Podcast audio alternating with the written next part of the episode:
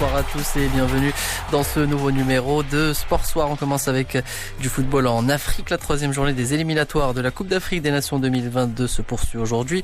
Ce soir, c'est le champion d'Afrique qui retrouve les pelouses. L'Algérie reçoit le Zimbabwe à partir de 20h.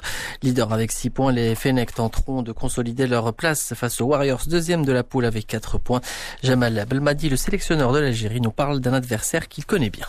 On sait qu'il y a de la qualité, il y a de la qualité individuelle, notamment offensive. On sait qu'il y a de la vitesse. C'est des joueurs qui sont capables de combiner. On sait que c'est des joueurs qui se procurent des occasions régulièrement, qui n'ont peut-être pas euh, cet instinct de tueur. Par contre, il y a l'arrivée d'un joueur qui n'a pas beaucoup joué en sélection, qui est en train de s'affirmer et qui pourrait être le chaînon manquant d'une équipe comme celle-là. Parce qu'elle elle n'encaisse pas beaucoup de buts. Il y a eu un match où ils ont pris contre le Congo, où ils ont pris 4-0 en Égypte, mais c'était des circonstances bien précises. C'est une équipe euh, voilà où il leur manque pas grand-chose, donc c'est vraiment une équipe euh, sur laquelle il faut faire attention, ne serait-ce que par le dernier résultat qu'on a eu contre eux, c'est un match nul. Donc on est on est très largement averti. Voilà, donc euh, l'Algérie est avertie. Le coup d'envoi de ce match est à partir de 20h. D'autres rencontres sont également au programme. La Côte d'Ivoire accueille Madagascar.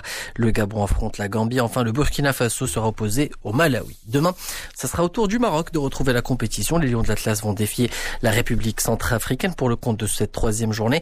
Un match que prépare comme il se doit Vaïd Ali Lodzik, le sélectionneur des Lions. Les Lions qui ont effectué une nouvelle séance d'entraînement aujourd'hui à Mamora en prévision de cette rencontre. On rappelle également que l'autre match du groupe eu lieu hier entre la Mauritanie et le Burundi.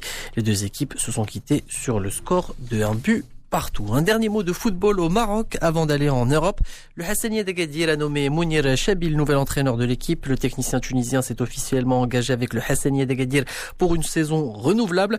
Au cours de sa carrière sportive, Mounir Chabil avait pris les commandes de plusieurs équipes en Suède, au Royaume d'Arabie Saoudite, aux Émirats Arabes Unis et en Libye ainsi qu'au Soudan. Au Maroc, il a également coaché une seule équipe la saison dernière. Il s'agit du Rapid Watson.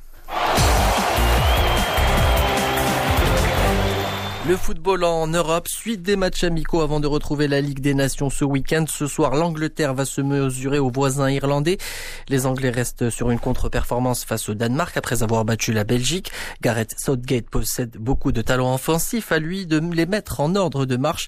Derrière, le technicien anglais sera privé de Joe Gomez. Le joueur euh, qui joue en défense centrale s'est blessé au genou lors d'un entraînement. De quoi mettre Jürgen Klopp en rage. L'Allemand est déjà privé de Virgil van Dijk. D'ailleurs, Liverpool vient de communiquer sur l'état de santé de son euh, joueur, euh, Joe Gomez, qui est visiblement euh, pas prêt de retrouver les pelouses cette saison puisque le joueur a subi une intervention chirurgicale pour soigner son tendon du genou gauche. D'autres matchs amicaux sont au programme, notamment le Pays de Galles de Gareth Bale qui affronte les États-Unis du Barcelonais Pedri.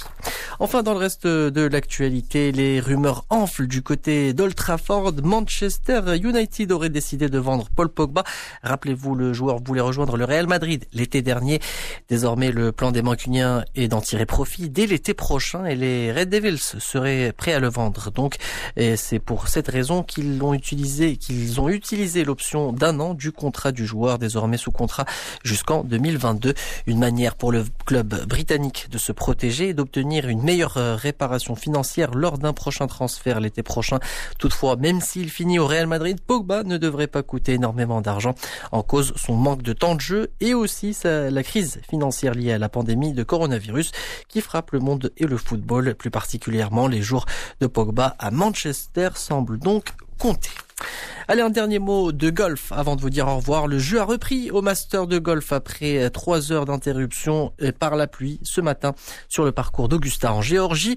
Euh, seuls neuf joueurs avaient fini leur premier trou euh, lors de la première journée qui, euh, qui a été suspendue après seulement 35 minutes de jeu.